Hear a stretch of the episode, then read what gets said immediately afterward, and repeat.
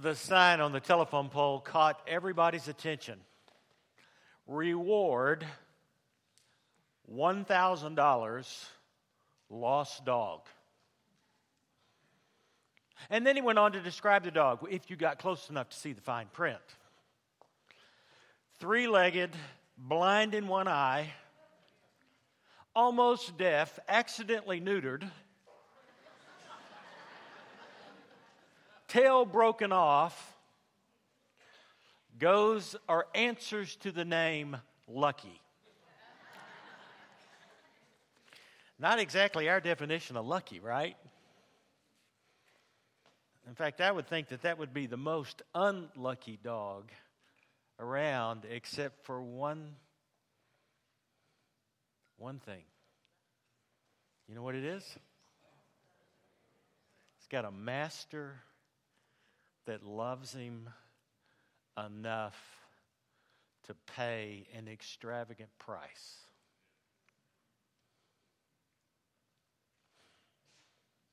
He is lucky.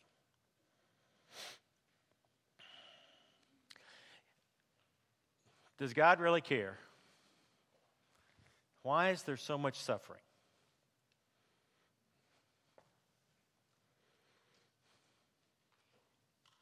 And it, as I work through this this morning, I in no way or another want to come off as trite or, or insensitive or shallow. These are deep questions that strike at the heart of all of our lives.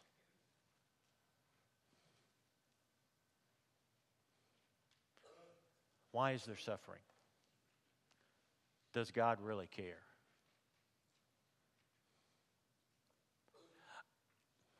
I believe God does. He paid a steep price for us. Let's pray. Lord God, may the words of my mouth, may the meditations of our hearts be acceptable in your sight, our strength and our Redeemer. May these words be the, your words, O God Hide me behind the cross of God.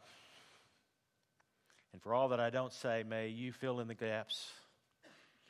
And may we truly, oh God, worship you in these moments. Father, Son, and Holy Spirit. Amen.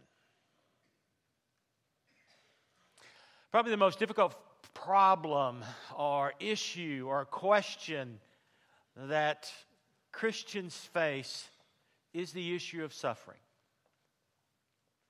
the tension between God's love and human suffering. The tension between a God that is all powerful, all knowing, and a world that is broken. Why is there so much suffering? And uh, for those who have experienced suffering, This is more than just a philosophical issue or something to be debated over lunch or breakfast or around the fire, fire camp. Uh, no. This reaches into the core of who we are. How do we deal with it? The problem of suffering. Let's take a look at the Bible for a moment. In the Old Testament, there is this back and forth between suffering. There is, at, uh, at some points in the Old Testament, a, a blaming of suffering upon sin and unrighteousness, that suffering is a, is a judgment, it is a punishment. And, and then there are other places where there seems to be this confusion uh, the book of Job, for example, is all about suffering. And in the book of Job, basically every idea of that particular day is, is dismantled in the arguments of his friends that come to him. He has lost everything. And it seems to be confusing because uh, uh, there is no real answer that is given, and then suddenly Job is restored. And the only thing that we see about Job finally at the end as he responds to God's voice is trust. He trusts the Almighty. In spite of it all, he trusts. In the Psalms, and, and I love the Psalms because Uh, two thirds of the Psalms are laments, they are complaints. You know, and I hate to complain in my prayers and be a whiner. And so I just go to the Psalms and I read the Psalms to God. you know, hey God, I'm not I'm not a complainer. I'm just reading your word.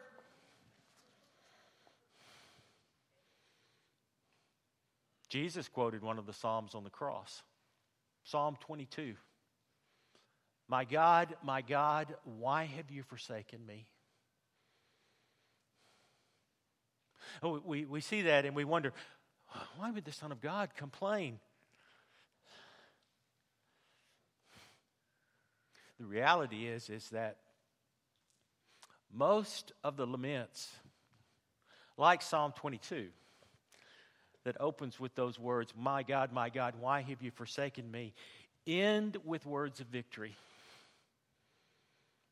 I believe that when Jesus on the cross said, My God, my God, why hast thou forsaken me?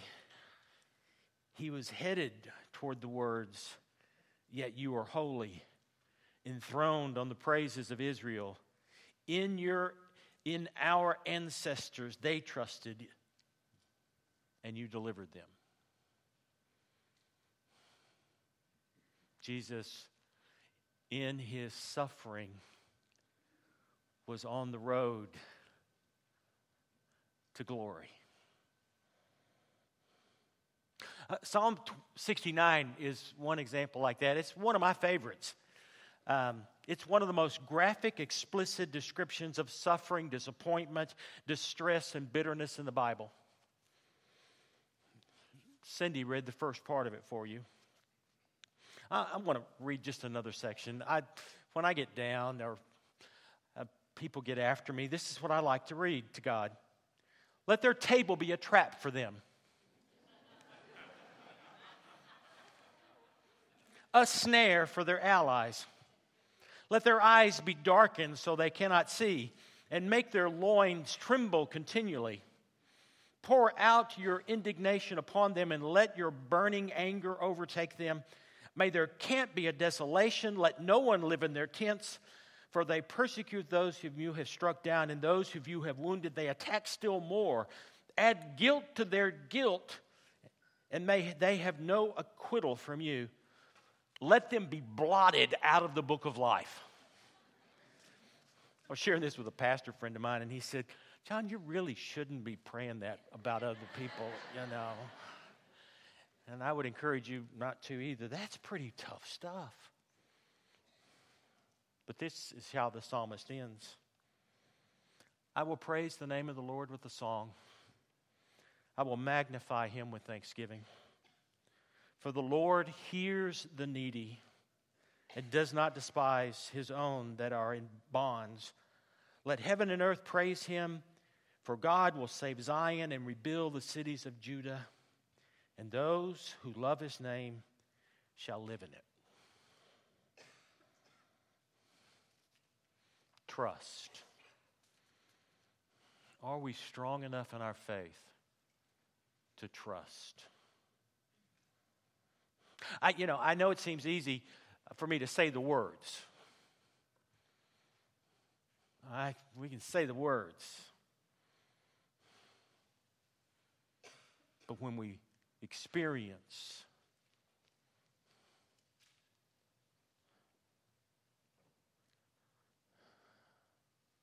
it's something else.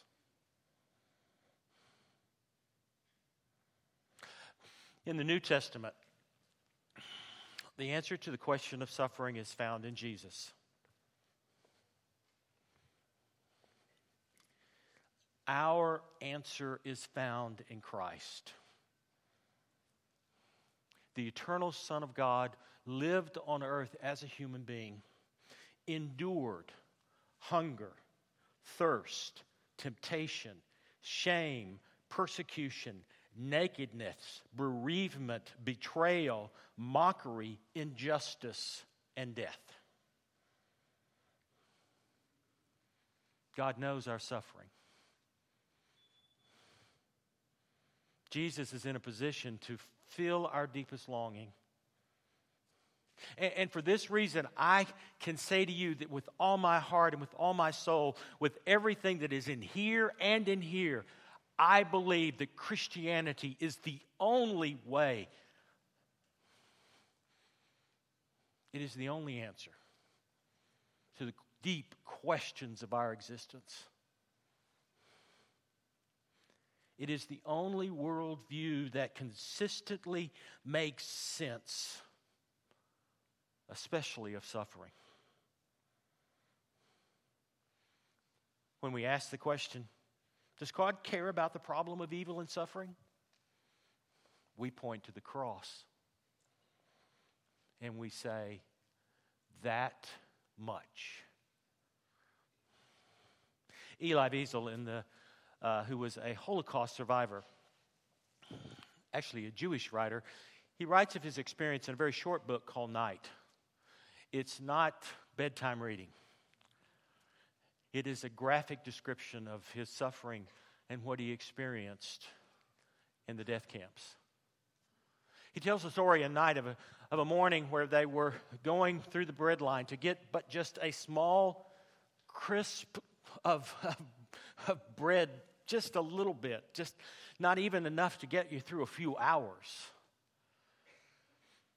And there, next to the line, was a man, were two men and a boy hung with piano wire. The typical punishment of the Germans for almost any offense. It was gross. It was horrible. It was gut wrenching, says Wiesel. He says he's in line and there's a man in front of him and he is shouting, he is screaming. And there's a rabbi behind him and he is between the two and he turns past Wiesel and he says to the rabbi, Where is your God now? Tell me, Rabbi, O Holy One, where is your God now?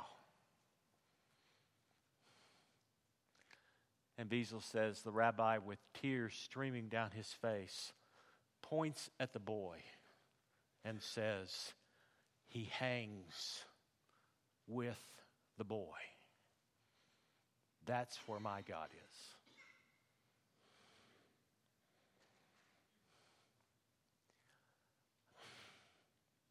Why do we suffer? I, I, I don't know. Why is there injustice? Why is it?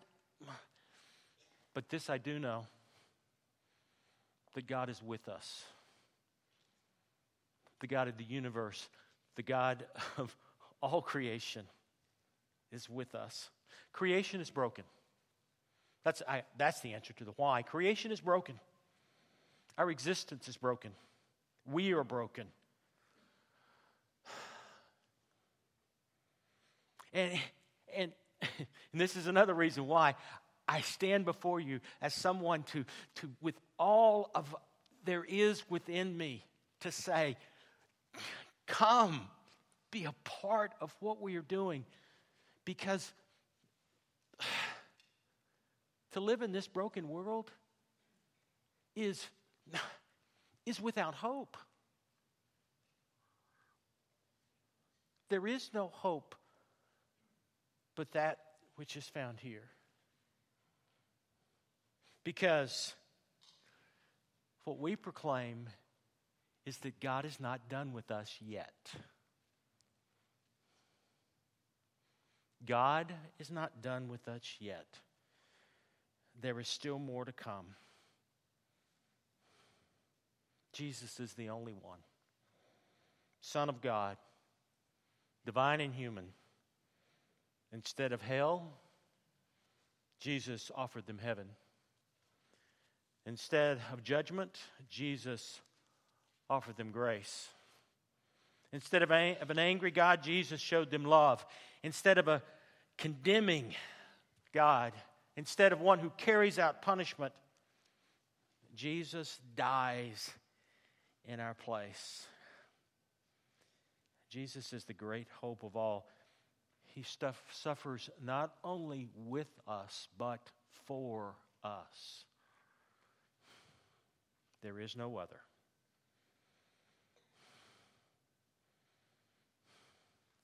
You know,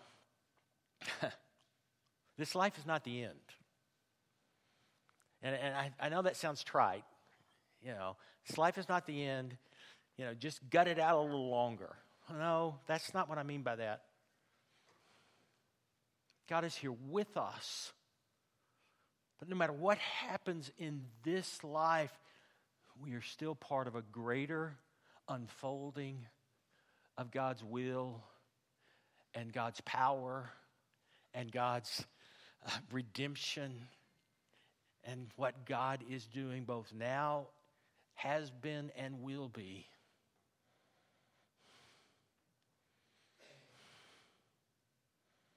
God is no bystander of human suffering. He died.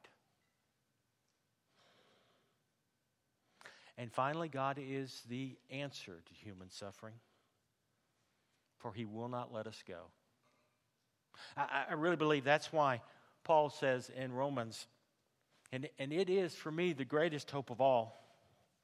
He says, I consider that the sufferings of this present time are not worth comparing with the glory about to be revealed to us. This week, our scout troop heard that one of another of their legacy of scouts had passed away. It's quite a bit of suffering over the last couple of years. Put that scripture back up there. I consider that the suffering of this present time are not worth comparing with the glory about to be revealed to us. There are others in our congregation who've gotten news about cancer. we've lost family. I mean, we read the newspaper of genocide, for goodness sakes. I consider that the suffering of this present time are not worth comparing with the glory. The glory a glory so incredible that it cannot even compare with this?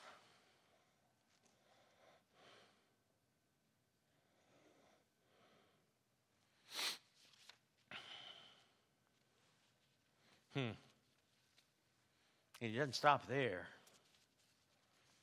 He doesn't just make a promise about some something way out in the future. Paul goes on in Romans a little on farther in chapter in chapter 8 looking for that passage here all things work together for good for those who love God and are called according to his purposes God is still working God is still working. In other words, not only does the glory about to be revealed to us can't even compare to the suffering that we are experiencing now. God is in the midst of who we are. And please, I'm, I do not want to be trite nor light nor anything else.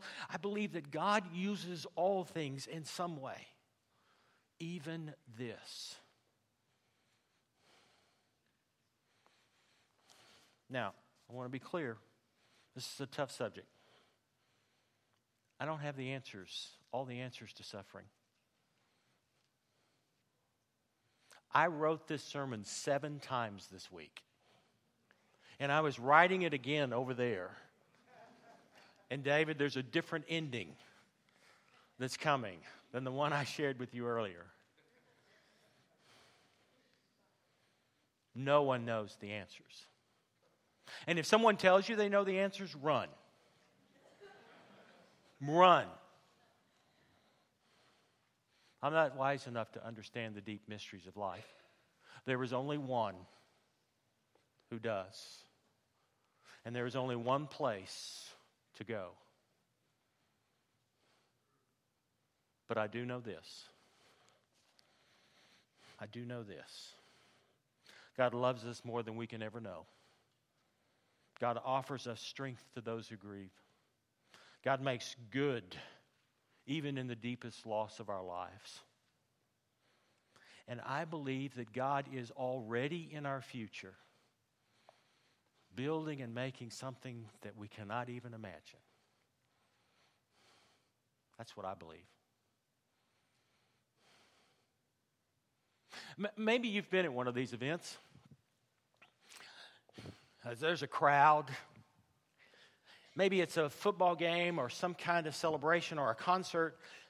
But at some point, the crowd gets quiet and you realize that there's a pocket and something has happened. And, and then as it begins to unfold, you see the, you see the, the first responders, the police, and others begin to gather down there. And then it comes across the sound system. Do you know what the words are? You remember them? Is there a doctor in the house? Have you heard those words before? Is there a doctor in the house? Maybe you've come this morning. And if you haven't, there has been or will be a day when we will sit in those chairs and we will look at this cross and we will say with all of our heart and mind and soul, Oh God, is there a doctor in this house?